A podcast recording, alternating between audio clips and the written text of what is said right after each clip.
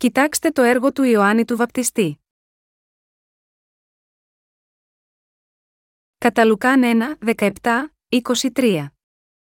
Και αυτός θέλει ελθεί προ προσώπου αυτού εμπνεύματι και δυνάμει ηλίου, διά να επιστρέψει τας καρδίας των πατέρων εις τα τέκνα και τους απειθείς εις την φρόνηση των δικαίων, διά να ετοιμάσει εις των Κύριων λαών προδιατεθειμένων. Και είπεν ο Ζαχαρίας προς τον άγγελον πως θέλω γνωρίσει τούτο, διότι εγώ είμαι γέρον, και η γυνή μου προβεβικία εις την ηλικίαν αυτής. Και αποκριθείς ο άγγελος, είπε προς αυτόν εγώ είμαι Γαβριήλ ο παριστάμενος ενώπιον του Θεού, και απεστάλην διά να λαλήσω πρόσε και να σε ευαγγελίσω ταύτα. Και ιδού, θέλεις είστε σιωπών και μη δυνάμενος να λαλήσεις έως της ημέρας, καθήν θέλουσι γίνει ταύτα, διότι δεν επίστευσας εις τους λόγους μου, ήτινες θέλουσιν εκπληρωθεί εις των καιρών αυτών. Και ο λαός περιέμενε τον Ζαχαρίαν, και εθαύμαζον ότι ευράδινεν εν το ναό. Ότε δε εξήλθε, δεν ειδύνατο να λαλήσει προς αυτούς, και ενόησαν ότι οπτασίαν είδεν εν το ναό, και αυτός εκάμνεν εις αυτούς νεύματα και διέμενε κοφός. Και αφού ετελείωσαν οι ημέρες της λειτουργίας αυτού, απήλθεν εις τον οίκον αυτού. Λουκάς ένα, εξήντα επτά, ογδόντα. Και Ζαχαρίας ο πατήρ αυτού επλήστη πνεύματος Αγίου και προεφύτευσε, λέγον ευλογητός Κύριος ο Θεός του Ισραήλ, διότι επεσκέφθη και έκαμε λύτρωσιν εις των λαών αυτού, και ανοίγηρεν εις ημάς κέρας σωτηρίας εν το οικό Δαβίδ του δούλου αυτού, καθώς ελάλησε διά στόματος των Αγίων, τον απ' αιώνος προφητών αυτού, σωτηρίαν εκ των εχθρών ημών και εκ της χειρός πάντων των μισούντων ημάς, διά να εκπληρώσει το έλεος αυτού προς τους πατέρας ημών και να ενθυμηθεί την Αγίαν Διαθήκην αυτού, των όρκων, των. Οποίον όμως επρος Αβραάμ τον πατέρα ημών, ότι θέλει δώσει εις ημάς να ελευθερωθόμεν εκ της χειρός των εχθρών ημών και να λατρεύομεν αυτόν αφόβος ενοσιότητη και δικαιοσύνη ενώπιον αυτού πάσας τας ημέρας της ζωής ημών. Και συ, παιδίον, προφήτης του υψίστου θέλεις ονομαστεί. Διότι θέλεις προπορευθεί προ προσώπου του Κυρίου εις το να ετοιμάσεις τας οδούς αυτού, εις το να δώσεις γνώσιν σωτηρίας εις των λαών αυτού διά της αφέσεως των αμαρτιών αυτών διάς πλάγκνα ελέους του Θεού ημών με τα οποία επεσκέφθη ημάς ανατολή εξ ύψους, διά να φωτίσει τους καθημένους εν σκότη και σκιά θανάτου, ώστε να κατευθύνει τους πόδας ημών εις οδών ειρήνης. Το δε πεδίον ήρξανε και δυναμούτο κατά το πνεύμα, και ήτο εν τεσσερίμης έως της ημέρας καθ' ειν έμελε να αναδειχθεί προς τον Ισραήλ. Τι έργο έκανε ο Ιωάννης ο Βαπτιστής? Το Ευαγγέλιο του Λουκά κεφάλαιο ένα στίχος δεκαεπτά γράφει πως ο Ιωάννης ο Βαπτιστής ήταν το πρόσωπο που ήρθε με το πνεύμα και τη δύναμη του Ηλία και έκανε το έργο να στρέψει τους ανθρώπους πίσω στον Θεό πριν από την παρουσία του Κυρίου. Ο Ιωάννης ο Βαπτιστής ήταν διαφορετικός από τους άλλους ανθρώπους από τη γέννησή του. Εμείς οι απλοί άνθρωποι απλά παντρευόμαστε και κάνουμε παιδιά, εκούσια ή ακούσια, όσο περνάει ο καιρός. Αλλά ο Ιωάννης ο Βαπτιστής ήταν το πρόσωπο του οποίου η γέννηση ήταν ήδη προφητευμένη και προετοιμασμένη στην Παλαιά Διαθήκη. Λέει ότι ο Ιωάννης ο Βαπτιστής θα έπρεπε να έρθει σε μας με το πνεύμα και τη δύναμη του Ηλία. Το Ευαγγέλιο του Λουκά κεφάλαιο ένα γράφει λεπτομερώς για τη γέννηση του Ιωάννη του Βαπτιστή. Είναι γραμμένο «Και Ζαχαρίας ο πατήρ αυτού επλήστη πνεύματος Αγίου και προεφύτευσε, λέγον ευλογητός Κύριος ο Θεός του Ισραήλ, διότι επεσκέφθη και έκαμε λύτρωσιν εις των λαών αυτού, και ανοίγηρεν εις ημάς κέρα σωτηρίας εν το οικό Δαβίδ του δούλου αυτού, καθώς ελάλησε διά στόματος των Αγίων, τον απ' αιώνος προφητών αυτού, σωτηρίαν εκ των εχθρών ημών και εκ της χειρός πάντων των μισούντων ημάς, διά να εκπληρώσει το έλεος αυτού προς τους πατέρας ημών και να ενθυμηθεί την Αγίαν Διαθήκην αυτού, των όρκων, τον οποίον όμως επρος Αβραάμ τον πατέρα ημών, ότι θέλει δώσει εις ημάς να ελευθερωθόμεν εκ της χειρός των εχθρών ημών και να λατρεύομεν αυτόν αφόβος ενοσιότητη και δικαιοσύνη ενώπιον αυτού πάσας τας ημέρας της ζωής ημών, κατά Λουκάν ένα, εξήντα επτά, εβδομήντα πέντε. Ο λόγος που καταγράφεται εδώ ήταν η προφητεία του Ζαχαρία. Όντας γεμάτος με το Άγιο Πνεύμα, αυτός προφήτεψε για τον Ιησού που έμελε να έρθει ως σωτήρας και τον Ιωάννη τον Βαπτιστή, σαρκικό συγγενή του Ιησού, που έμελε να έρθει ως εκπρόσωπος της ανθρωπότητας. Αυτό σημαίνει ότι ο Ιωάννης ο Βαπτιστής ήρθε σίγμα, αυτόν τον κόσμο και βοήθησε τον Ιησού για να μας σώσει από τα χέρια του εχθρού μας, τα χέρια του διαβόλου, με τη μαρτυρία του έργου του, και μας έκανε να ζούμε με αγιότητα και δικαιοσύνη για πάντα χωρίς φόβο. Ο Κύριος ανέλαβε όλες τις αμαρτίες μας επάνω του μέσω του βαπτίσματος και μας έκανε να υπηρετούμε τον Θεό κάνοντάς μας αληθινά αγίους. Ο Κύριος μας έντισε με τη δικαιοσύνη του Θεού και μας έκανε να υπηρετούμε τον Θεό αιώνια χωρίς αμαρτία. Ο Ιησούς ήρθε σίγμα, αυτόν τον κόσμο, έλαβε το βάπτισμα από τον Ιωάννη τον Βαπτιστή, πέθανε στον Σταυρό, αναστήθηκε από το θάνατο και έδωσε τη χάρη της σωτηρίας που κάνει χωρίς αμαρτία καθέναν που πραγματικά πιστεύει σίγμα, αυτή την αλήθεια. Το Ευαγγέλιο κατά Λουκάν, κεφάλαιο ένα γράφει για το έργο του Ιωάννη του Βαπτιστή που διαδραμάτισε σημαντικό ρόλο σίγμα, αυτή την χάρη και σωτηρία του Κυρίου. Πρέπει να καταλάβουμε την έννοια του λόγου που καταγράφεται στο Ευαγγέλιο κατά Λουκάν, κεφάλαιο ένα εδάφια εβδομήντα έξι εβδομήντα εννέα. Λέει, «Και εσύ, παιδίον, προφήτης του υψίστου θέλεις ονομαστεί.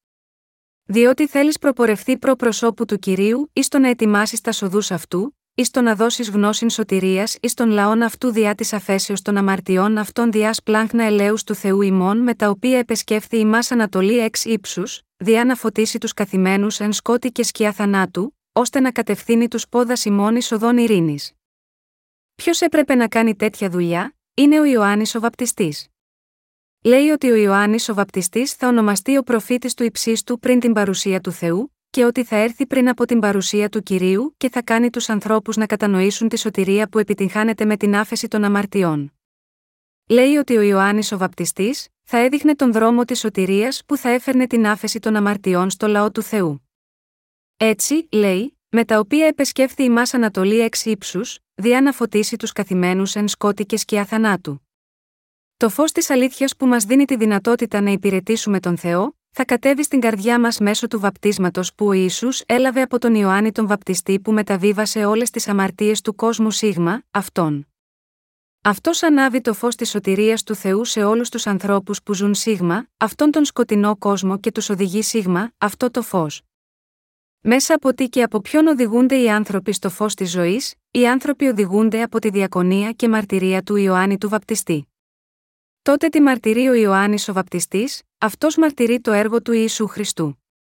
Ο στίχος εβδομήντα έξι λέει, «Και εσύ, παιδίον, προφήτης του υψίστου θέλεις ονομαστεί». Αυτό σημαίνει ότι ο Ιωάννης ο Βαπτιστής θα πρέπει να αναγνωριστεί ως πραγματικά μεγάλος προφήτης από όλους τους ανθρώπους. Οι γραφές χαρακτηρίζουν τη γέννηση του Ιησού και του Ιωάννη του Βαπτιστή ως προφητεία και μπορούμε να δουν ότι αυτή η προφητεία πράγματι εκπληρώθηκε. Ο Ιησούς είναι ο ίδιος Θεός. Αλλά αυτός είναι ο σωτήρας που γεμάτος αγάπη ήρθε για να μας σώσει από τις αμαρτίες του κόσμου ντυμένος με την ανθρώπινη σάρκα της δημιουργίας του παρ, όλο που είναι Θεός. Και ο Ιωάννης ο Βαπτιστής ήταν το πρόσωπο που έκανε το έργο, όπως ο Ηλίας που είχε καταγραφεί στο βιβλίο του Μαλαχία στην Παλαιά Διαθήκη. Ήταν οι προετοιμασμένοι υπηρέτες ενώπιον του Θεού. Ήταν οι δίκαιοι υπηρέτες του Θεού Πατέρα, που ήταν προφητευμένοι στις γραφές. Δεν λέω υπηρέτης σε μια αρνητική έννοια, αλλά εννοώ ότι ο Ιησούς έκανε το δίκαιο έργο στα μάτια του Θεού, ως ο Υιός του Θεού Πατέρα. Υπήρξαν πολλοί άλλοι προφήτες όπως ο Μωυσής και ο Ισαΐας, αλλά ήταν όλοι προφητευμένοι να έρθουν στις γραφές, ακριβώς όπως ήταν προφητευμένο ότι θα έρθει ο Ιωάννης ο Βαπτιστής, όχι, δεν ήταν. Αυτοί οι άνθρωποι γεννήθηκαν σαρκικά μέσω των γονέων τους, όπως οι συνηθισμένοι άνθρωποι, αλλά ο ίδιος ο Θεός φανερώθηκε σίγμα, αυτούς και πήρε τα χέρια τους και τα χρησιμοποίησε ανάλογα με τις ανάγκες του Κυρίου στους χρόνους τους. Αλλά ο Ιωάννης ο Βαπτιστής που εμφανίζεται στην Καινή Διαθήκη, ο οποίος έκανε το βάπτισμα στον Ιησού, είναι ο προφήτης του Θεού που ήταν προφητευμένος στην Παλαιά Διαθήκη. Και μπορούμε να δούμε μέσω του Λόγου του Θεού που καταγράφεται στις γραφές, ότι ο Ιωάννης ο Βαπτιστής είναι όπως ο Ηλίας στην Παλαιά Διαθήκη. Ας δούμε το λόγο από το βιβλίο του Μαλαχία στην Παλαιά Διαθήκη. Λέει, «Διότι, ιδού, έρχεται η μέρα, ή της θέλει καίειος κλίβανος και πάντες οι υπερήφανοι και πάντες οι πράττοντες ασέβιαν θέλουσιν είστε άχυρον, και η μέρα η ερχομένη θέλει κατακαύσει αυτούς». Λέγει ο Κύριος των δυνάμεων, ώστε δεν θέλει αφήσει εις αυτούς ριζάν και κλάδων. Εις εσάς όμως τους φοβουμένους το όνομά μου θέλει ανατείλει ο ήλιος της δικαιοσύνης με ία συνέντες πτέριξην αυτού, και θέλετε εξέλθει, και σκυρτήσει ως μοσχάρια της φάτνης. Και θέλετε καταπατήσει τους ασεβείς διότι αυτοί θέλουσιν ίστες ποδός υπό τα ίχνη των ποδών σας, κάθην ημέραν εγώ κάμω τούτο, λέγει ο Κύριος των δυνάμεων. Ευθυμίστε των νόμων του Μωυσέως του δούλου μου, τον οποίον προσέταξα εις αυτόν εν χορύβδια πάντα τον Ισραήλ, τα διατάγματα και τα σκρίσεις. Ιδού, εγώ θέλω αποστείλει προς εσάς Ηλίαν τον προφήτην, πριν έλθει η ημέρα του Κυρίου, η μεγάλη και επιφανής, και αυτός θέλει επιστρέψει την καρδίαν των πατέρων προς τα τέκνα και την καρδίαν των τέκνων προς τους πατέρας αυτών, μήποτε έλθω και πατάξω την γην με ανάθεμα. Μαλαχίας τέσσερα, ένα, έξι. Ο Θεός είπε ότι θα στείλει τον προφήτη Ηλίας στην ανθρωπότητα πριν έρθει η φοβερή κρίση του Θεού σε ολόκληρο τον κόσμο στους έσχατους καιρούς. Ο Ιωάννης ο Βαπτιστής είναι ο Ηλίας που ο Θεός υποσχέθηκε να στείλει. Η Αγία Γραφή λέει: «Ιδού, εγώ θέλω αποστείλει προς εσάς Ηλίαν τον προφήτην», Μαλαχίας τέσσερα, πέντε, και ο Ηλίας για τον οποίο γίνεται λόγος εδώ είναι ο Ιωάννης ο Βαπτιστής που μαρτύρησε για τον Ιησού. Ας δούμε τον λόγο που λάλησε ο Ιησούς στο κατά Ματθαίον έντεκα και δεκατέσσερα.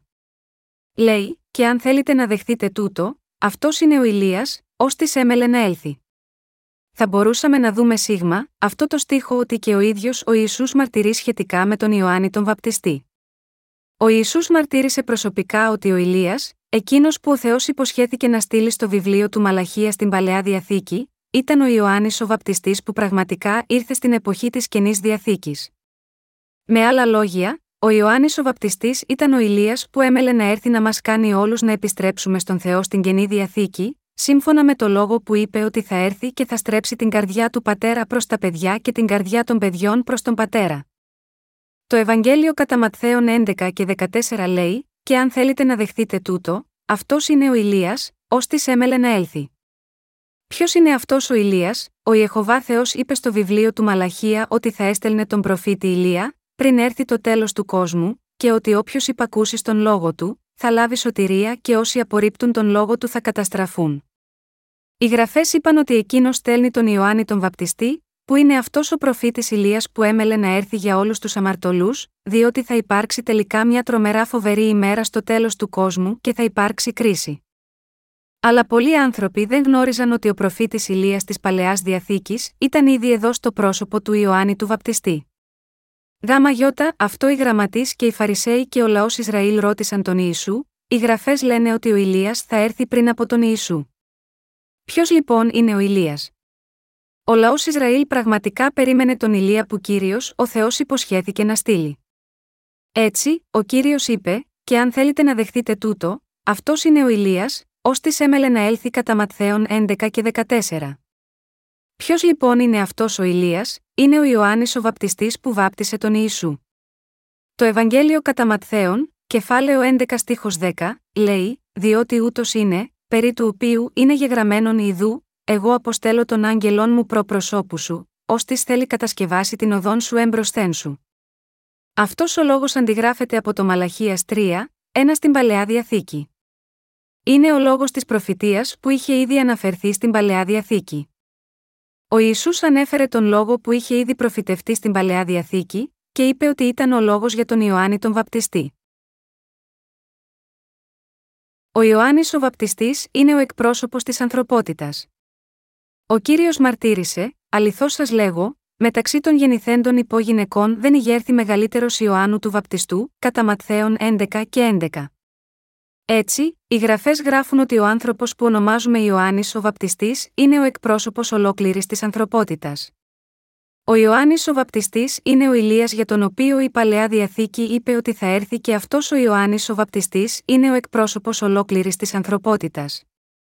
Κάποιος μπορεί να με ρωτήσει, που στις γραφές υπάρχει η έκφραση «Ο Ιωάννης ο Βαπτιστής είναι ο αντιπρόσωπος της ανθρωπότητας», ο Ιησούς είπε: «Αληθώς σας λέγω, μεταξύ των γεννηθέντων υπογυναικών δεν ηγέρθη μεγαλύτερος Ιωάννου του Βαπτιστού, πλην ο μικρότερος εν τη βασιλεία των ουρανών είναι μεγαλύτερος αυτού» κατά Ματθαίον έντεκα και έντεκα. Γάμα γιώτα, αυτό λέμε ότι ο Ιωάννης είναι ο εκπρόσωπος της ανθρωπότητας. Βαπτίζοντας τον Ιησού Χριστό, ο αντιπρόσωπος όλης της ανθρωπότητας μεταβίβασε τις αμαρτίες ολόκληρης της ανθρωπότητας πάνω στον Ιησού Χριστό και εκπλήρωσε τη δικαιοσύνη του Θεού. Οι γραφές συνεχίζουν να λένε: «Πλην ο μικρότερος εν τη βασιλεία των ουρανών είναι μεγαλύτερος αυτού». Πλην ο μικρότερος εν τη βασιλεία των ουρανών είναι μεγαλύτερος αυτού.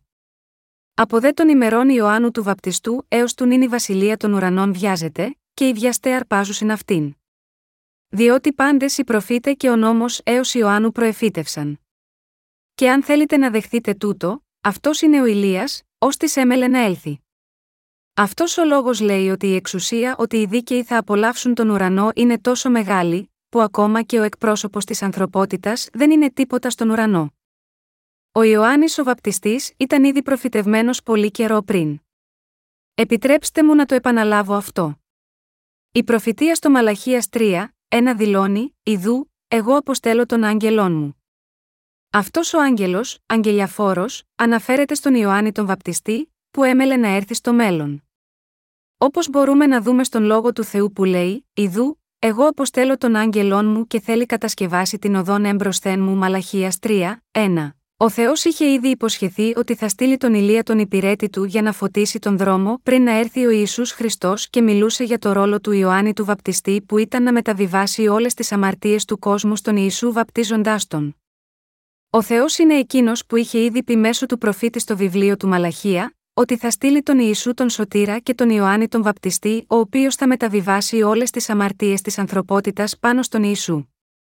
Ποιος είναι ο άνθρωπος που ο Θεός είπε ότι θα στείλει? Είναι ο πνευματικός Ηλίας, ο Ιωάννης ο Βαπτιστής, που είχε το πνεύμα του Ηλία.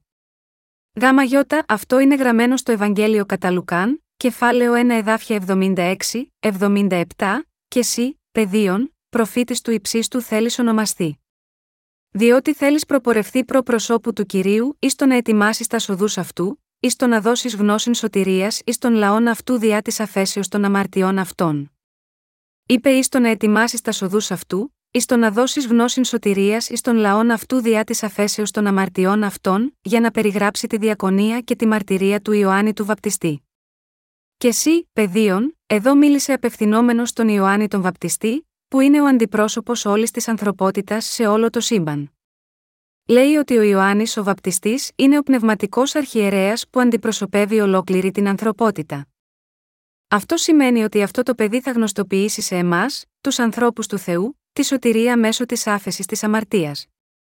Δεν είναι μόνο όλες τις αμαρτίες των Ισραηλιτών, αλλά και όλες τις αμαρτίες του κόσμου που καθαρίστηκαν όταν ο Ιωάννης ο Βαπτιστής τις μεταβίβασε στον Ιησού Χριστό βαπτίζοντας εκείνον που ήρθε σίγμα, αυτό τον κόσμο για να τους εξηλαιώσει. Και στάθηκε μάρτυρα σίγμα, αυτό το γεγονός. Είπε, «Ιδού ο αμνός του Θεού». Κατά Ιωάννη ένα και τριάντα έξι. Ο Ιωάννης ο Βαπτιστής έκανε τους ανθρώπους που ήθελαν να πιστέψουν στη δικαιοσύνη του Θεού, να πιστεύουν στον Θεό, δίνοντάς τους να καταλάβουν ότι ο Ιησούς είχε φορτωθεί ήδη όλες τις αμαρτίες της ανθρωπότητας με μιας μέσω του βαπτίσματος που του έδωσε.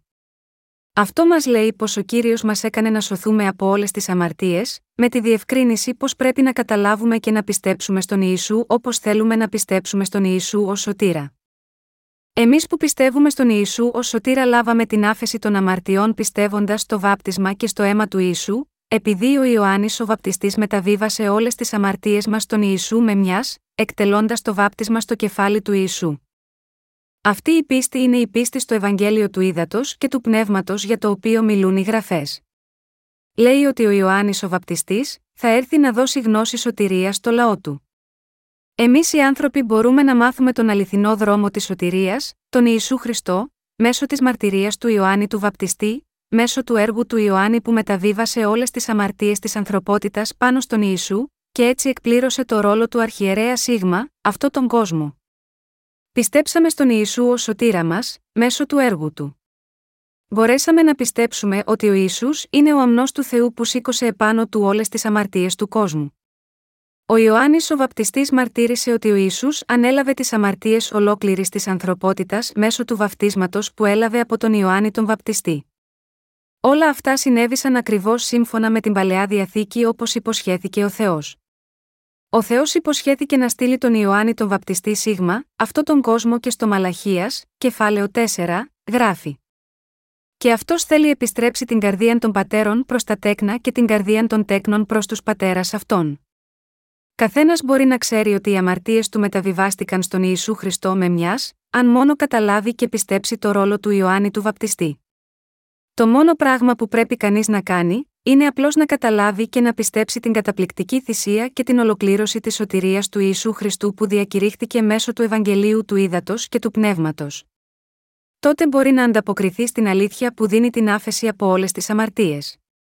Ο Θεός υποσχέθηκε να στείλει τον Ιωάννη τον Βαπτιστή, που είναι ο πνευματικός Ηλίας, για να εκπληρωθεί όλη η σωτηρία. Ο Ιωάννης ο Βαπτιστής γεννήθηκε στην οικογένεια του Ζαχαρία, ενός από τους απογόνους του αρχιερέα Ααρών, έξι μήνες πριν έρθει ο Ιησούς σίγμα, αυτό τον κόσμο. Η Ελισάβετ, η σύζυγος του Ζαχαρία, ήταν ήδη πολύ μεγάλη και σε ηλικία που ήταν αδύνατον να συλλάβει παιδί.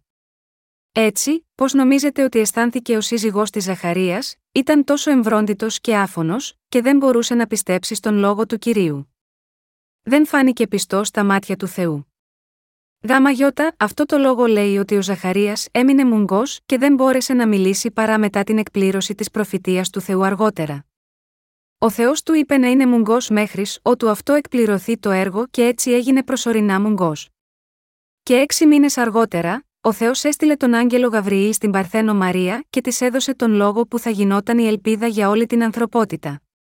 Ήταν ο λόγος ότι θα συλλάβει τον Ιησού Χριστό. Ο Ιωάννης ο Βαπτιστής γεννήθηκε στην οικογένεια του Ααρών και ο Ιησούς γεννήθηκε κατά σάρκα στην οικογένεια του Δαβίδ. Ο Θεός θέλησε να εκπληρώσει όλες τις υποσχέσεις για τις οποίες μιλάει η Παλαιά Διαθήκη. Έτσι, ο άγγελος ήρθε στον Ζαχαρία, τον απόγονο του Ααρών, όταν ήταν υπεύθυνος να ιερατεύσει σύμφωνα με τη σειρά. Λέει, η γυνή σου Ελισάβετ θέλει γεννήσει Ιώνισε και θέλεις καλέσει το όνομα αυτού Ιωάννην. Και ο αρχάγγελος Γαβριήλ εμφανίστηκε στη Μαρία, μια παρθένα από τη βασιλική οικογένεια του Δαβίδ, και είπε, και ιδού, θέλεις συλλάβει εν γαστρή και θέλεις γεννήσει Ιών και θέλεις καλέσει το όνομα αυτού Ιησούν. Ούτως θέλει είστε μέγας και Υιός υψίστου θέλει ονομαστεί, και θέλει δώσει εις αυτόν Κύριος ο Θεός των θρόνων Δαβίδ του πατρός αυτού, και θέλει βασιλεύσει επί των οίκων του Ιακώβ εις τους αιώνας, και της βασιλείας αυτού δεν θέλει είστε τέλος κατά Λουκά ένα, τριάντα ένα, τριάντα τρία. Στη συνέχεια η Μαρία είπε στον άγγελο, πώς μπορεί να γίνει αυτό, επειδή δεν γνωρίζω άνδρα, και ο άγγελος αποκρίθηκε και της είπε, Πνεύμα Άγιον θέλει επέλθει επί σε, και δύναμις του υψίστου θέλει σε επισκιάσει διά τούτο και το γενόμενον έξου Άγιον θέλει ονομαστεί Υιός Θεού κατά Λουκά ένα, τριάντα τέσσερα, τριάντα πέντε. Και ο άγγελος συνέχισε να λέει, και ιδού, Ελισάβετ η συγγενή σου και αυτή συνέλαβεν Ιώνης το γύρας αυτής, και ούτως είναι μην έκτος εις αυτήν την καλουμένην στήραν διότι ουδέν πράγμα θέλει είστε αδύνατον παρά το Θεό. Τότε η Μαρία είπε, ιδού, η δούλη του Κυρίου γέννητο είσαι με κατά των λόγων σου. Και ανεχώρησε να από αυτής ο άγγελος κατά Λουκάν ένα, τριάντα έξι, τριάντα οκτώ. Στη συνέχεια η Μαρία ομολόγησε, ιδού, η δούλη του Κυρίου γέννητο είσαι με κατά των λόγων σου. Αυτό σημαίνει ότι ο λόγος πραγματοποιήθηκε ακριβώς μόλις η Μαρία δέχτηκε τον λόγο του Θεού. Ο Ιησούς Χριστός συλλήφθηκε μέσα στη μήτρα της Μαρίας μέσω της πίστης ακριβώς σύμφωνα με τον λόγο που ο άγγελος Γαβριήλ είπε και το λόγο της προφητείας στην Παλαιά Διαθήκη. Έτσι, πρέπει να γνωρίζουμε ότι ο Ιησούς και ο Ιωάννης ο Βαπτιστής είχαν ήδη προετοιμαστεί σύμφωνα με την πρόνοια του Θεού για να σωθεί όλη η ανθρωπότητα από την αμαρτία, πριν ακόμα γεννηθούν. Ο Ιωάννης ο Βαπτιστής δίδαξε ότι μεταβίβασε προσωπικά τις αμαρτίες του κόσμου στον Ιησού για όλους εμάς οι οποίοι θα πιστεύουμε στον Ιησού ως σωτήρας στο μέλλον. Το Ευαγγέλιο κατά Ματθαίον τρία και δεκαπέντε λέει «Αποκριθείς δε ο Ιησούς είπε προς αυτόν άφες τώρα διότι ούτως είναι πρέπον εις ημάς να εκπληρώσομεν πάσαν δικαιοσύνην». Τότε αφήνει αυτόν και αυτό σημαίνει ότι ο Ιησούς έλαβε το βάπτισμα από τον Ιωάννη τον Βαπτιστή. Όταν ο Ιησούς έλαβε το βάπτισμα από τον Ιωάννη τον Βαπτιστή, αυτό ήταν η εκπλήρωση του δίκαιου έργου του Θεού που θα έσβηνε όλες τις αμαρτίες μας. Είμαστε οι άνθρωποι που έλαβαν την άφεση των αμαρτιών από τον Θεό, και ήταν ο Ιωάννης ο Βαπτιστής που έκανε το έργο της μεταβίβασης των αμαρτιών του κόσμου εντελώς πάνω στον Ιησού Χριστό. Ποιος μεταβίβασε τις αμαρτίες των αμαρτωλών στον Ιησού? Ο Ιωάννης ο Βαπτιστής μεταβίβασε τις αμαρτίες πάνω στον Ιησού. Ο Ιησούς που θα εκπλήρωνε όλη τη δικαιοσύνη, την εκπλήρωσε με την παραλαβή του βαπτίσματος από τον Ιωάννη. Ο Ιωάννης ο Βαπτιστής έκανε το έργο της μεταβίβασης με μιας όλων των αμαρτιών ολόκληρης της ανθρωπότητας, βαπτίζοντας τον Ιησού. Ο Ιωάννης μεταβίβασε όλες τις αμαρτίες μας στον Ιησού μέσω του βαπτίσματος. Ο Ιησούς έλαβε τις αμαρτίες της ανθρωπότητας με μιας, με το βάπτισμα που έλαβε από τον Ιωάννη. Αυτή είναι η αλήθεια του Ευαγγελίου του ύδατος και του πνεύματος που μας δίνει την άφεση των αμαρτιών. Ο Ιησούς έχει καθαρίσει όλες τις αμαρτίες της ανθρωπότητας. Τότε πως εκπλήρωσε αυτό το έργο, ο Ιησούς ήταν ο αμνός της θυσίας του Θεού, που πήγε στο Σταυρό, φέροντας επάνω του όλες τις αμαρτίες της ανθρωπότητας που ανέλαβε με μιας μέσω του βαπτίσματος που έλαβε από τον Ιωάννη τον Βαπτιστή, ως ο αμνός του Θεού, και αναστήθηκε από το θάνατο. Επομένως, όσοι πιστεύουν στη δικαιοσύνη του Ιησού, ομολογούν τώρα τέτοια πίστη στον Θεό. Αυτοί οι άνθρωποι λένε ότι έχουν σωθεί από όλες τις αμαρτίες του κόσμου με πίστη στην καρδιά τους στην αλήθεια για την άφεση των αμαρτιών που εκπλήρωσαν ο Ιωάννης ο Βαπτιστής και ο Ιησούς. Ο ήλιος ανέτειλε πάνω μας από ψηλά μέσα από αυτό το έργο και τώρα στεκόμαστε στο φως, δηλαδή στη δικαιοσύνη του Θεού. Έχουμε λάβει τη σωτηρία από την αμαρτία με πίστη και κατανόηση της αγάπης του Θεού που εξηλαίωσε τις αμαρτίες του κόσμου μέσω του βαπτίσματος που ο Ιωάννης ο Βαπτιστής εκτέλεσε στον Ιησού. Επομένως, εσείς και εγώ που πιστεύουμε σίγμα αυτό το γεγονός, έχουμε γίνει οι άνθρωποι που δεν έχουν καμία αμαρτία. Μην υποτιμάτε τον Ιωάννη τον Βαπτιστή και το έργο του. Ακόμα και μεταξύ των ανθρώπων που ισχυρίζονται ότι πιστεύουν στον Ιησού ως σωτήρα, δεν υπάρχουν πολλοί που έχουν καλή κατανόηση του Ιωάννη του Βαπτιστή και του έργου του. Οι άνθρωποι απλά γνωρίζουν τον Ιωάννη τον Βαπτιστή ως κάποιον που δεν είναι τόσο σημαντικός. Αλλά το Ευαγγέλιο του Λουκά λέει ότι ο Ιωάννης ο Βαπτιστής θα ονομαστεί μεγάλος προφήτης. Ο Ιωάννης ο Βαπτιστής είναι πολύ μεγαλύτερος από όμικρον με τόνο, τι ο Μωυσής ή ο Αβραάμ. Ο ίδιος ο Κύριος είπε, αληθώς σας λέγω, μεταξύ των γεννηθέντων υπογυναικών δεν ηγέρθη μεγαλύτερος Ιωάννου του Βαπτιστού, κατά Ματθαίον έντεκα και έντεκα, και είπε επίσης, και αν θέλετε να δεχθείτε τούτο, αυτός είναι ο Ηλίας, ώστις έμελε να έλθει κατά Ματθαίον έντεκα και δεκατέσσερα. Ένα από τα έργα του Ιωάννη του Βαπτιστή ενώπιον του Θεού ήταν να στραφούν οι Ισραηλίτες από την λατρεία των ειδόλων των εθνών και να επιστρέψουν στον Θεό. Γ' αυτό πρόσφερε το βάπτισμα της μετάνοιας στο λαό. Και πρόσφερε προσωπικά το βάπτισμα που μεταβίβασε τις αμαρτίες του κόσμου στον Ιησού. Έτσι πρέπει να κατανοήσουμε αυτό το γεγονός. Ο Ιωάννης ήρθε να εκτελέσει το βάπτισμα που εκπλήρωσε τη δικαιοσύνη του Θεού, βαπτίζοντας τους ανθρώπους στον Ιορδάνη ποταμό. Ας δούμε τον λόγο στο κατά Ματθαίον Ευαγγέλιο, κεφάλαιο τρία. Λέει, τότε έρχεται ο Ιησούς από της Γαλιλαίας εις τον Ιορδάνην προς τον Ιωάννην διά να βαπτιστεί υπ' αυτού. Ο δε Ιωάννης εκόλει εν αυτόν, λέγον, εγώ χρίαν έχω να βαπτιστώ υπό σου, και συ έρχεσαι προς εμέ, αποκριθείς δε ο Ιησούς είπε προς αυτόν άφες τώρα διότι ούτως είναι πρέπον εις ημάς να εκπληρώσουμε εν πάσαν δικαιοσύνην. Τότε αφήνει αυτόν.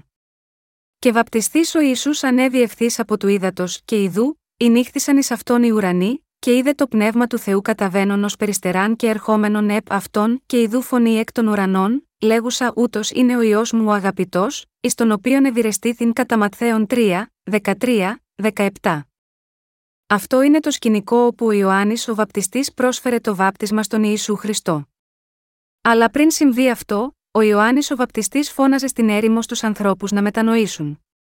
Φώναξε σε όλους τους ανθρώπους, μετανοήστε. Εσείς γεννήματα ηχιδνών. Η κοινωνική θέση του στον κόσμο δεν ήταν πολύ σημαντική γάμα γιώτα αυτών. Φώναζε για μετάνοια, ανεξάρτητα από την κοινωνική τους θέση στον κόσμο επειδή ήταν ο υπηρέτης του Θεού.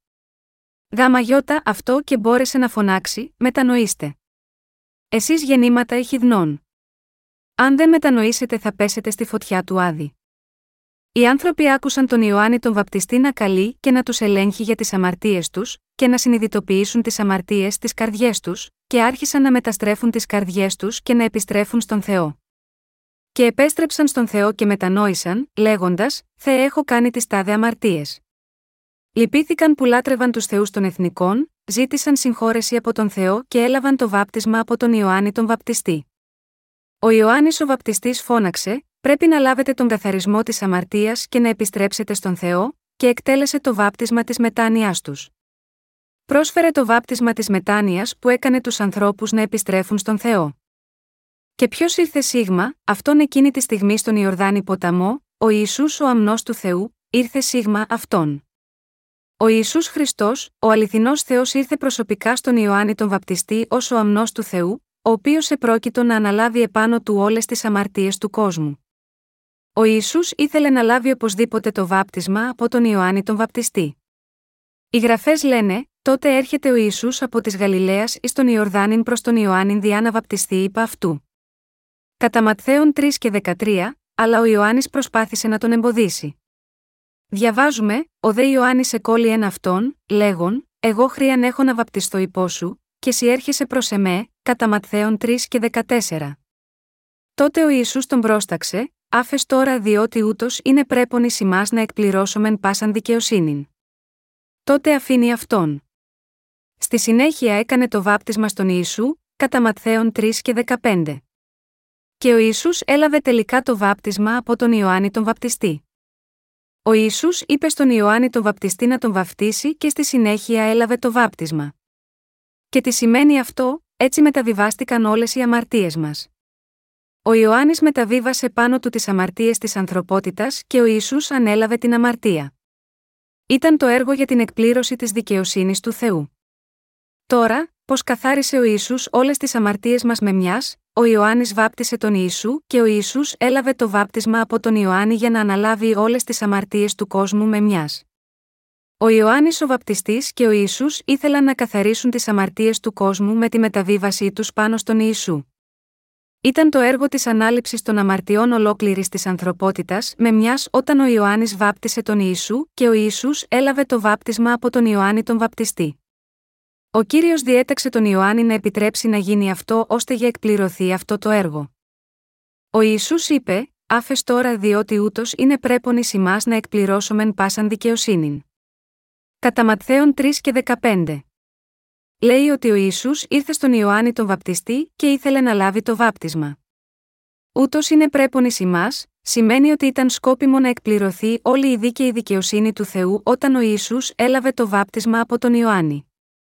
Ο Ιησούς είπε ότι εκείνος, που ήρθε ως ο αμνός της θυσίας, θα εκπληρώσει τέλεια τη δικαιοσύνη του Θεού αναλαμβάνοντας τις αμαρτίες ολόκληρης της ανθρωπότητας με μιας, βαπτιζόμενος από τον Ιωάννη τον Βαπτιστή, τον αντιπρόσωπο όλης της ανθρωπότητας. Συνεπώς, όλοι πρέπει να γνωρίζουμε αυτό το γεγονός. Αν θέλουμε να λάβουμε την άφεση των αμαρτιών πιστεύοντας τον Ιησού ως σωτήρα, πρέπει πρώτα να καταλάβουμε και να πιστέψουμε στο γεγονός ότι ο Ιωάννης ο Βαπτιστής μεταβίβασε όλες τις αμαρτίες μας στον Ιησού και ότι ο Ιησούς ανέλαβε όλες τις αμαρτίες μας στο σώμα του μια για πάντα. Είναι γραμμένο, ούτως είναι πρέπον εις ημάς να εκπληρώσομεν πάσαν δικαιοσύνην. Ο Ιησούς έχει αναλάβει όλες τις αμαρτίες της ανθρωπότητας μέσω του Ιωάννη του Βαπτιστή. Ο Ιησούς είπε ότι το έργο της ανάληψης όλων των αμαρτιών μας με μιας μέσα από αυτό το έργο ήταν αυτό που έπρεπε να γίνει. Ο Ιωάννης ο Βαπτιστής βάφτισε τον Ιησού για να μεταβιβάσει τις αμαρτίες του κόσμου πάνω του και ο Ιησούς ανέλαβε όλες τις αμαρτίες μας. Έτσι, εμείς που πιστεύουμε σίγμα, αυτή την αλήθεια λάβαμε την άφεση των αμαρτιών μέσω της πίστης. Η έννοια του ούτως είναι πρέπον εις ημάς να εκπληρώσομεν πάσαν δικαιοσύνην κατά Ματθαίον τρία και δεκαπέντε, εκπληρώθηκε. Όλη η δικαιοσύνη του Θεού για την ανθρωπότητα, για την οποία γίνεται λόγος εδώ, είναι το έργο του Ιησού να καθαρίσει όλες μας τις αμαρτίες με μιας, βαπτιζόμενος από τον Ιωάννη τον Βαπτιστή και χύνοντας το αίμα του. Το έργο για την εκπλήρωση της δικαιοσύνης του Θεού ήταν ο Ιησούς να λάβει το βάπτισμα. Εσύ και εγώ αρχικά δεν μπορούσαμε παρά να πάμε στον Άδη για την ποινή των αμαρτιών μας. Εμείς αρχικά δεν μπορούσαμε παρά να καταστραφούμε για τις αμαρτίες μας. Αλλά ο Ιησούς και ο Ιωάννης ο Βαπτιστής εργάστηκαν μαζί, ο ένας για να δώσει και ο άλλος για να λάβει το βάπτισμα, και να γίνει το έργο για την εκπλήρωση της δικαιοσύνης του Θεού. Ο Ιησούς ανέλαβε όλες τις αμαρτίες μας με μιας μέσω του βαπτίσματος. Είπε, ούτως είναι πρέπον εις ημάς να εκπληρώσομεν πάσαν δικαιοσύνην. Αυτό σημαίνει ότι όλοι οι αμαρτωλοί μπόρεσαν να λάβουν τη σωτηρία από την αμαρτία με πίστη, μέσω αυτής της μεθόδου όπου ο Ιωάννης βάπτισε και ο Ιησούς δέχτηκε το βάπτισμα. Η περικοπή ούτως είναι πρέπον εις ημάς να εκπληρώσομεν πάσαν δικαιοσύνην σημαίνει ότι ήταν απαραίτητο να λάβει ο Ιησούς το βάπτισμα από τον Ιωάννη τον Βαπτιστή για τη σωτηρία μας. Το γεγονός ότι ο Ιησούς έλαβε το βάπτισμα, μας λέει ότι δεν μπορούσε να γίνει χωρίς αυτή τη μέθοδο. Ο Ιησούς λέει ότι αυτός και ο Ιωάννης ο Βαπτιστής έπρεπε να κάνουν το έργο της εξηλαίωσης των αμαρτιών όλων των ανθρώπων, ο Ιησούς να αναλάβει τις αμαρτίες λαβαίνοντας το βάπτισμα, και ο Ιωάννης ο Βαπτιστής να εκτελέσει το βάπτισμα που μεταβίβασε τις αμαρτίες του κόσμου πάνω σίγμα, αυτόν. Ο Κύριος είπε ότι θα αναλάβει όλες τις αμαρτίες της ανθρωπότητας μέσω του Ιωάννη του Βαπτιστή και θα γίνει το θύμα της θυσίας για τις αμαρτίες. Ο αμνός του Θεού και ο Ιωάννης ο Βαπτιστής εκτέλεσαν το έργο της μεταβίβασης και παραλαβής των αμαρτιών μας για να εκπληρώσουν τη δικαιοσύνη του Θεού. Αυτή είναι η έννοια του λόγου ούτως είναι πρέπον εις ημάς να εκπληρώσομεν πάσαν δικαιοσύνην. Ο Ιησούς ήρθε σίγμα, αυτόν τον κόσμο και έλαβε το βάπτισμα από τον Ιωάννη για να γίνει ο αμνός που ανέλαβε όλες τις αμαρτίες μας. Ο Ιησούς εκπλήρωσε όλη τη δικαιοσύνη του Θεού που καθάρισε όλες τις αμαρτίες της ανθρωπότητας με μιας, με τον ερχομό του σίγμα, αυτόν τον κόσμο ως η αιώνια θυσία της λύτρωσης και με την αποδοχή του βαπτίσματος από τον Ιωάννη. Όπως ακριβώς η αμαρτία μεταβιβαζόταν στο ζώο της θυσίας, όταν ο αρχιερέας τοποθετούσε τα χέρια του στο θύμα στην Παλαιά Διαθήκη, μεταβιβάζοντας όλες τις αμαρτίες ενός έτους των Ισραηλιτών στο αρνί της θυσίας με τη μέθοδο της τοποθέτησης των χεριών. Ο Κύριος καθάρισε όλες τις αμαρτίες μας με μιας μέσα στα τριάντα τρία χρόνια της ζωής Του. Αυτός καθάρισε όλες τις αμαρτίες όλων των ανθρώπων του κόσμου που πιστεύουν στη δικαιοσύνη του Θεού. Το πιστεύετε αυτό, οι Γραφές λένε, αποκριθείς δε ο Ιησούς είπε προς Αυτόν άφες τώρα διότι ούτως είναι πρέπον εις ημάς να εκπληρώσομεν πάσαν δικαιοσύνην. Τότε αφήνει Αυτόν. Και βαπτιστής ο Ιησούς ανέβη ευθύς από του ύδατος και ιδού, ηνύχθησαν εις Αυτόν οι ουρανοί, και είδε το πνεύμα του Θεού καταβαίνον ως περιστεράν και ερχόμενον επ' Αυτόν και ιδού φωνή εκ των ουρανών, λέγουσα ούτως είναι ο Υιός μου ο αγαπητός, εις τον οποίον ευηρεστήθην. Κατά Ματθαίον τρία, δεκαπέντε, δεκαεπτά. Ο Ιησούς έλαβε το βάπτισμα από τον Ιωάννη. Αυτό έγινε μόνο για τον καθαρισμό των αμαρτιών μας. Όταν ο Ιησούς έλαβε το βάπτισμα από τον Ιωάννη έγινε ο καθαρισμός των αμαρτιών της ανθρωπότητας. Η βίβλος λέει ότι ο Ιωάννης ο βαπτιστής θα ονομαστεί ο προφήτης του Υψίστου. Η γραφική περικοπή σήμερα λέει «Και εσύ, παιδίον, προφήτης του Υψίστου θέλεις ονομαστεί». Διότι θέλεις προπορευθεί προ προσώπου του Κυρίου εις το να ετοιμάσεις τα σοδούς αυτού. Κατά Λουκά ένα, εβδομήντα έξι. Και όταν ο Ιωάννης ο βαπτιστής μεταβίβασε τις αμαρτίες της ανθρωπότητας στον Ιησού μέσω του βαπτίσματος, είπε «Ιδού, ο αμνός του Θεού ο έρων την αμαρτίαν του κόσμου». Κατά Ιωάννη ένα και είκοσι εννέα. Ο Ιωάννης ο βαπτιστής ήταν ο μεγαλύτερος προφήτης στον κόσμο. Και ήταν ο εκπρόσωπος της ανθρωπότητας. Ήταν ο μεγαλύτερος μεταξύ εκείνων που γεννήθηκαν από γυναίκες. Ήταν το πρόσωπο που εκπλήρωσε την ευθύνη του αρχιερέα που μεταβίβαζε τις αμαρτίες όλων των Ισραηλιτών προς τον Ιησού. Ο Ιωάννης ο βαπτιστής είχε το έργο αυτό για εμάς και για τη δικαιοσύνη του Θεού. Και ο Ιησούς έκανε το έργο να δεχθεί το βάπτισμα από τον Ιωάννη και να αναλάβει τις αμαρτίες του κόσμου για να σώσει εσάς και εμένα από τις αμαρτίες του κόσμου. Λέει ότι ο Ιησούς έλαβε το βάπτισμα από τον Ιωάννη. Ότι ο Ιησούς έλαβε το βάπτισμα από τον Ιωάννη σημαίνει ότι ανέλαβε όλες τις αμαρτίες μας με μιας. Λέει ότι ο Κύριος ήδη καθάρισε όλες τις αμαρτίες μας. Ο λόγος λέει ότι ο Κύριος καθάρισε τις αμαρτίες μας και ότι Αυτός καθάρισε όλες τις αμαρτίες μας με αυτόν τον τρόπο. Μήπως εσείς και εγώ έχουμε αμαρτία, αν πιστεύουμε σίγμα αυτό το γεγονός, όχι.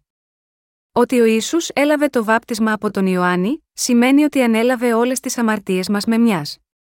Και ότι ο Ιησούς πέθανε στο σταυρό με τις αμαρτίες του κόσμου, εννοεί ότι ο Ιησούς δέχτηκε το βάπτισμα από τον Ιωάννη και έλαβε την ποινή για την αμαρτία, ως θύμα της θυσίας για όλη την ανθρωπότητα, για να σώσει εσάς και εμένα από τις αμαρτίες του κόσμου. Ο Κύριος έλαβε το βάπτισμα, αναστήθηκε από το θάνατο και ήρθε πάλι σε μας. Η Ανάσταση του Ιησού σημαίνει ότι έχει σώσει απόλυτα εμένα και εσάς από τις αμαρτίες και έφερε πίσω στη ζωή όσους κάποτε ήταν νεκροί. Ότι ο Ιησούς έλαβε το βάπτισμα σημαίνει ότι ο Ιησούς ανέλαβε όλες τις αμαρτίες μας. Αυτό σημαίνει ότι όλες οι αμαρτίες μας έχουν μεταβιβαστεί στον Ιησού μέσω του βαπτίσματος του Ιωάννη του Βαπτιστή.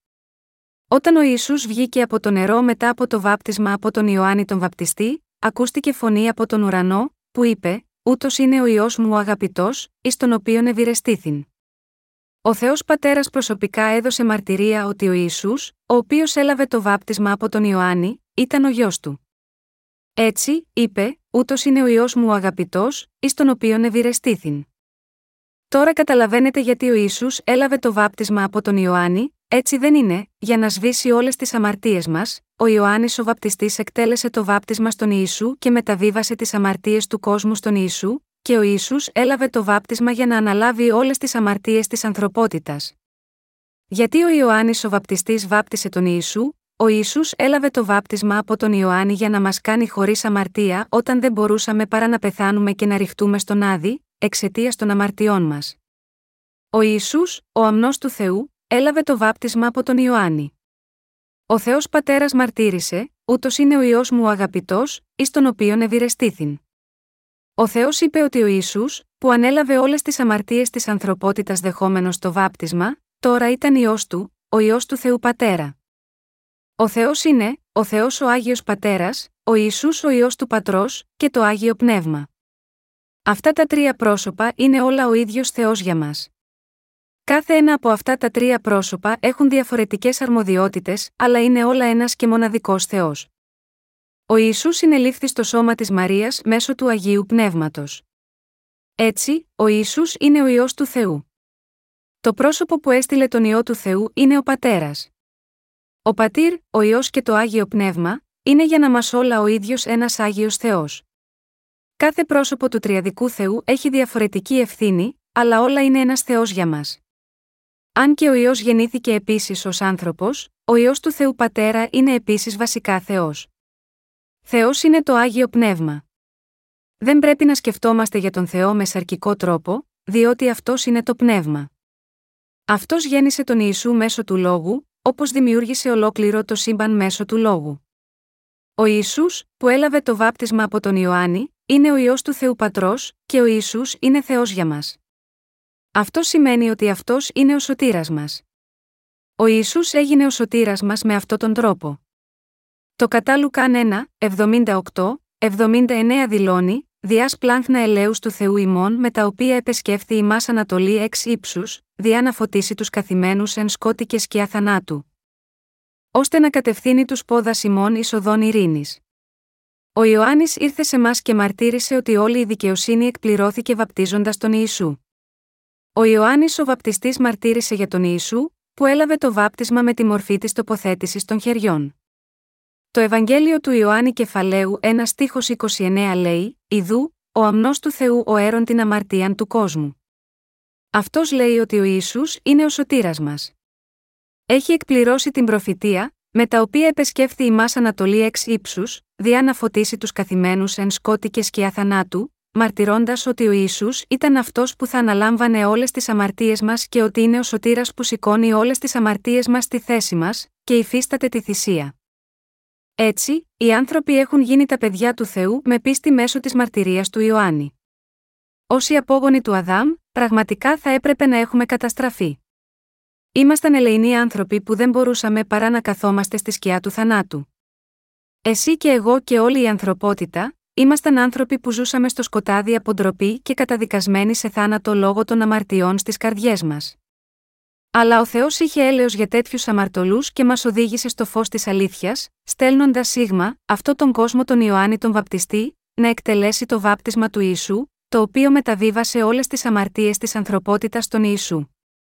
Αναλαμβάνοντας όλες τις αμαρτίες όλης της ανθρωπότητας με αυτόν τον τρόπο, ο Ιησούς μας έκανε πιστούς που κατοικούμε στο φως, με το να σωθούμε από όλες τις αμαρτίες μας. Ο Ιησούς ανέλαβε όλες τις αμαρτίες ολόκληρης της ανθρωπότητας μέσω του βαπτίσματος και έγινε ο σωτήρας μας χάρη στο έργο του Ιωάννη του Βαπτιστή. Η Ανατολή εξ ύψους φωτίζει επάνω μας, επειδή ο Ιωάννης ο Βαπτιστής εκτέλεσε το έργο της άφεσης των αμαρτιών μεταβιβάζοντας όλες τις αμαρτίες μας στον Ιησού. Αυτό σημαίνει ότι κατοικούμε στη δικαιοσύνη του Θεού με πίστη στη δικαιοσύνη του Θεού. Σωθήκαμε από την αμαρτία πιστεύοντας στη δικαιοσύνη του Θεού. Είναι αδύνατο να γνωρίζουμε ότι ο Ιησούς ανέλαβε όλες τις αμαρτίες μας με μιας, χωρίς να γνωρίζουμε το ρόλο και το βάπτισμα του Ιησού που εκτελέστηκαν από τον Ιωάννη τον Βαπτιστή. Δεν μπορούμε να πούμε τίποτα για τον Ιησού που ήρθε με το Ευαγγέλιο του Ύδατος και του Πνεύματος, αν δεν γνωρίζουμε τον ρόλο του Ιωάννη του Βαπτιστή, ακόμα και αν λέμε ότι πιστεύουμε σε όλο τον λόγο των εξήντα έξι βιβλίων της Αγίας Γραφής. Πρέπει να ξέρουμε και να πιστεύουμε αυτό το γεγονός, ότι ο Θεός έστειλε σίγμα, αυτόν τον κόσμο αυτούς τους δίκαιους υπηρέτες, και έχουμε λάβει την άφεση των αμαρτιών επειδή το έργο που καθάρισε όλες τις αμαρτίες μας ολοκληρώθηκε μέσα από αυτά τα δύο πρόσωπα. Πρέπει να καταλάβουμε το γεγονός αυτό σαφώς και να πιστεύουμε σίγμα αυτό, διότι ο Ιωάννης ο Βαπτιστής μεταβίβασε όλες τις αμαρτίες μας στον Ιησού και ο Ιησούς έκανε το έργο του καθαρισμού όλων εκείνων των αμαρτιών δεχόμενος το βάπτισμα. Πρέπει να έχουμε πραγματικά μια χαρούμενη καρδιά, όπως ο ύμνος που ψάλουμε όταν έρχονται τα Χριστούγεννα, «Χαρά στον κόσμο, ο Κύριος ήρθε». Ας δεχθεί η γη τον βασιλιά της. Ο Κύριος έκανε εσένα και εμένα χωρίς αμαρτία, προετοιμάζοντας τον Ιωάννη τον βαπτιστή και τελικά λαβαίνοντας το βάπτισμα από τον Ιωάννη. Ανέλαβε όλες τις αμαρτίες της ανθρωπότητας με αυτόν τον τρόπο και έλαβε στη θέση μας την ποινή για τις αμαρτίες, καθώς καρφώθηκε στο Σταυρό, αναστήθηκε την τρίτη ημέρα μετά το θάνατό του και τώρα κάθεται στα δεξιά του θρόνου του Θεού Πατέρα. Δάμα γιώτα, αυτό δίνουμε ειλικρινείς ευχαριστίες και δόξα στον Κύριο που ήρθε σίγμα, αυτόν τον κόσμο περίπου δύο χιλιάδες χρόνια πριν, και έσωσε εμάς που πιστεύουμε στο Ευαγγέλιο του Ήδατος και του Πνεύματος από τις αμαρτίες του κόσμου. Θέλω πραγματικά να λάβετε την άφεση των αμαρτιών πιστεύοντας στο Ευαγγέλιο του Ήδατος και του Πνεύματος. Η άφεση των αμαρτιών μας στηρίζεται στον Λόγο του Θεού, όχι στο συναίσθημά μας. Η καρδιά σου και αν πυρώσει από μόνη της, δεν μπορεί ποτέ να είναι η απόδειξη της σωτηρίας σου. Είναι γραμμένο στη βίβλο ότι «Στην αρχή επίησε ο Θεός τον ουρανό και τη γη, και η γη ήταν άμορφη και κενή, σκοτάδι ήταν πάνω στην επιφάνεια της αβίσου, και το πνεύμα του Θεού πλανιόταν πάνω από τα νερά». Πώς και που εργάζεται το πνεύμα του Θεού, εργάζεται πάνω από τα νερά. Εργάζεται όταν πιστεύουμε στον Λόγο. Ο Θεός ποτέ δεν εργάζεται σε έναν άνθρωπο που δεν κηρύττει τον Λόγο του Θεού όπως είναι και δεν πιστεύει στον Λόγο όπως είναι. Ένας τέτοιος άνθρωπος δεν έχει το Άγιο Πνεύμα μέσα του και δεν έχει σημασία πόσο ο ίδιος ισχυρίζεται ότι έχει λάβει τη σωτηρία με τη λογική του. Μεταξύ των χριστιανών σίγμα, αυτόν τον κόσμο, βλέπω πολλούς που δεν έχουν το Άγιο Πνεύμα, ακόμα και αν λένε ότι έχουν λάβει την άφεση των αμαρτιών με τους δικούς τους τρόπους. Όταν κοιτάζω τους ανθρώπους, μπορώ να διακρίνω τους ανθρώπους που έχουν το Άγιο Πνεύμα από τους ανθρώπους που δεν έχουν το Άγιο Πνεύμα. Ανεξάρτητα από το πόσο λογικά μιλούν για την πίστη τους, ξέρω τα πάντα γαμαγιώτα αυτούς όταν τους μιλήσω και τους ακούσω μία φορά. Οι άνθρωποι που έχουν το Άγιο Πνεύμα στις καρδιές τους μπορεί να πούν τα πάντα σύμφωνα με τις γραφές, αλλά οι άνθρωποι που δεν έχουν το Άγιο Πνεύμα δεν μπορούν να πούν τίποτα όταν τους πάρει στις σημειώσεις τους. Γιατί, επειδή δεν έχουν το Άγιο Πνεύμα μέσα στην καρδιά τους. Μπορούμε να πούμε την αλήθεια μόνο όταν έχουμε τον Θεό μέσα μας. Θα λάβετε τη σωτηρία αν απλά πιστεύετε στον Λόγο στις καρδιές μας. Στη συνέχεια, το Άγιο Πνεύμα βάζει μια σφραγίδα στην καρδιά σας. Σωστό. Η πίστη σου είναι σωστή. Είσαι δίκαιος. Είσαι δίκαιος. Αυτός είναι ο τρόπος που εργάζεται. Αγαπημένοι Άγιοι, θα πρέπει να έχετε κατανοήσει πλήρως το ρόλο του Ιωάννη του Βαπτιστή. Πρέπει να καταλάβετε τον λόγο για τον οποίο ο Ιωάννης ο Βαπτιστής γεννήθηκε έξι μήνες πριν από τον Ιησού, γιατί ο Ιωάννης βάπτισε τον Ιησού, γιατί ο Ιωάννης ο Βαπτιστής είπε ότι ο Ιησούς ήταν ο αμνός του Θεού που σηκώνει τις αμαρτίες του κόσμου. Γιατί ο Ιησούς είπε «Άφες τώρα διότι ούτως είναι πρέπον εις ημάς να εκπληρώσομεν πάσαν δικαιοσύνην». Και γιατί ο Ιησούς έλαβε το βάπτισμα. Και θα πρέπει να πιστέψετε όλους αυτούς τους λόγους με ειλικρίνεια. Όταν πιστεύετε σύμφωνα με τον Λόγο, το Άγιο Πνεύμα εγκρίνει μέσα στην καρδιά σας και λέει «Σωστό». Η πίστη σας είναι σωστή, ανεξάρτητα από τα αισθήματά σας. Ο καθένας μπορεί να λάβει την άφεση των αμαρτιών αν πιστεύει απλά σίγμα, αυτό τον Ευαγγελικό Λόγο της αληθείας καθαρά, ανεξάρτητα από το αν είναι Κορεάτης ή ξένος. Δεν έχει σημασία αν έχει πολλές γνώσεις για τον Θεό ή όχι. Το Άγιο Πνεύμα κατοικεί μέσα στην καρδιά του αν μόνο κηρύττει τον Λόγο ακριβώς όπως είναι και πιστεύει στον Λόγο ακριβώς όπως είναι. Έχω δει τέτοια πράγματα πολλές φορές. Λέγεται ότι το Άγιο Πνεύμα κατέβηκε από τον ουρανό, όταν ο Πέτρος κήρυξε τον Λόγο και αυτό είναι αλήθεια, διότι αυτός ο Λόγος είναι ο Λόγος της αλήθειας. Πώς πιστεύετε ότι είναι σημαντικός? Πιστεύετε στο ρόλο του Ιωάννη του Βαπτιστή, πιστεύετε στον Ιησού. Πιστεύετε ότι ο Ιησούς έλυσε το πρόβλημα της αμαρτίας με μιας, αναλαμβάνοντας όλες τις αμαρτίες μας δεχόμενος το βάπτισμα, πιστεύετε ότι ο Θεός μας έκανε χωρίς αμαρτία όταν ο Ιωάννης ο Βαπτιστής μεταβίβασε όλες τις αμαρτίες μας στον Ιησού. Η άφεση των αμαρτιών μας πραγματοποιήθηκε μέσω του ρόλου του Ιωάννη του Βαπτιστή και του Ιησού. Εμείς απλά πιστεύουμε και το γνωρίζουμε αυτό. Προσπαθώντας να λάβουμε την άφεση των αμαρτιών πιστεύοντας τον Ιησού, που μας έσωσε από την αμαρτία, ενώ παραλείπουμε το ρόλο του Ιωάννη του Βαπτιστή, είναι σαν να πιστεύουμε μόνο το μισό Ευαγγέλιο του Ήδατος και του Πνεύματος. Η πίστη μας δεν πρέπει να είναι έτσι. Πρέπει να έχουμε την πίστη που πιστεύει στο τέλειο Ευαγγέλιο του Ήδατος και του Πνεύματος. Από τη στιγμή που πιστεύεις στο Ευαγγέλιο του Ήδατος και του Πνεύματος, έχεις αμαρτία, δεν έχεις αμαρτία. Είσαι χωρίς αμαρτία, Επειδή έχεις κάνει κάτι καλό, μπορείς να γίνεις χωρίς αμαρτία μέσω του έργου που έκαναν ο Ιωάννης ο Βαπτιστής και ο Ιησούς και πιστεύοντας σίγμα αυτό. Δεν αμαρτάνουμε κάθε μέρα, πόσο ανεπαρκείς είμαστε, γνωρίζετε ότι εμείς οι ίδιοι είμαστε τόσο αδύναμοι.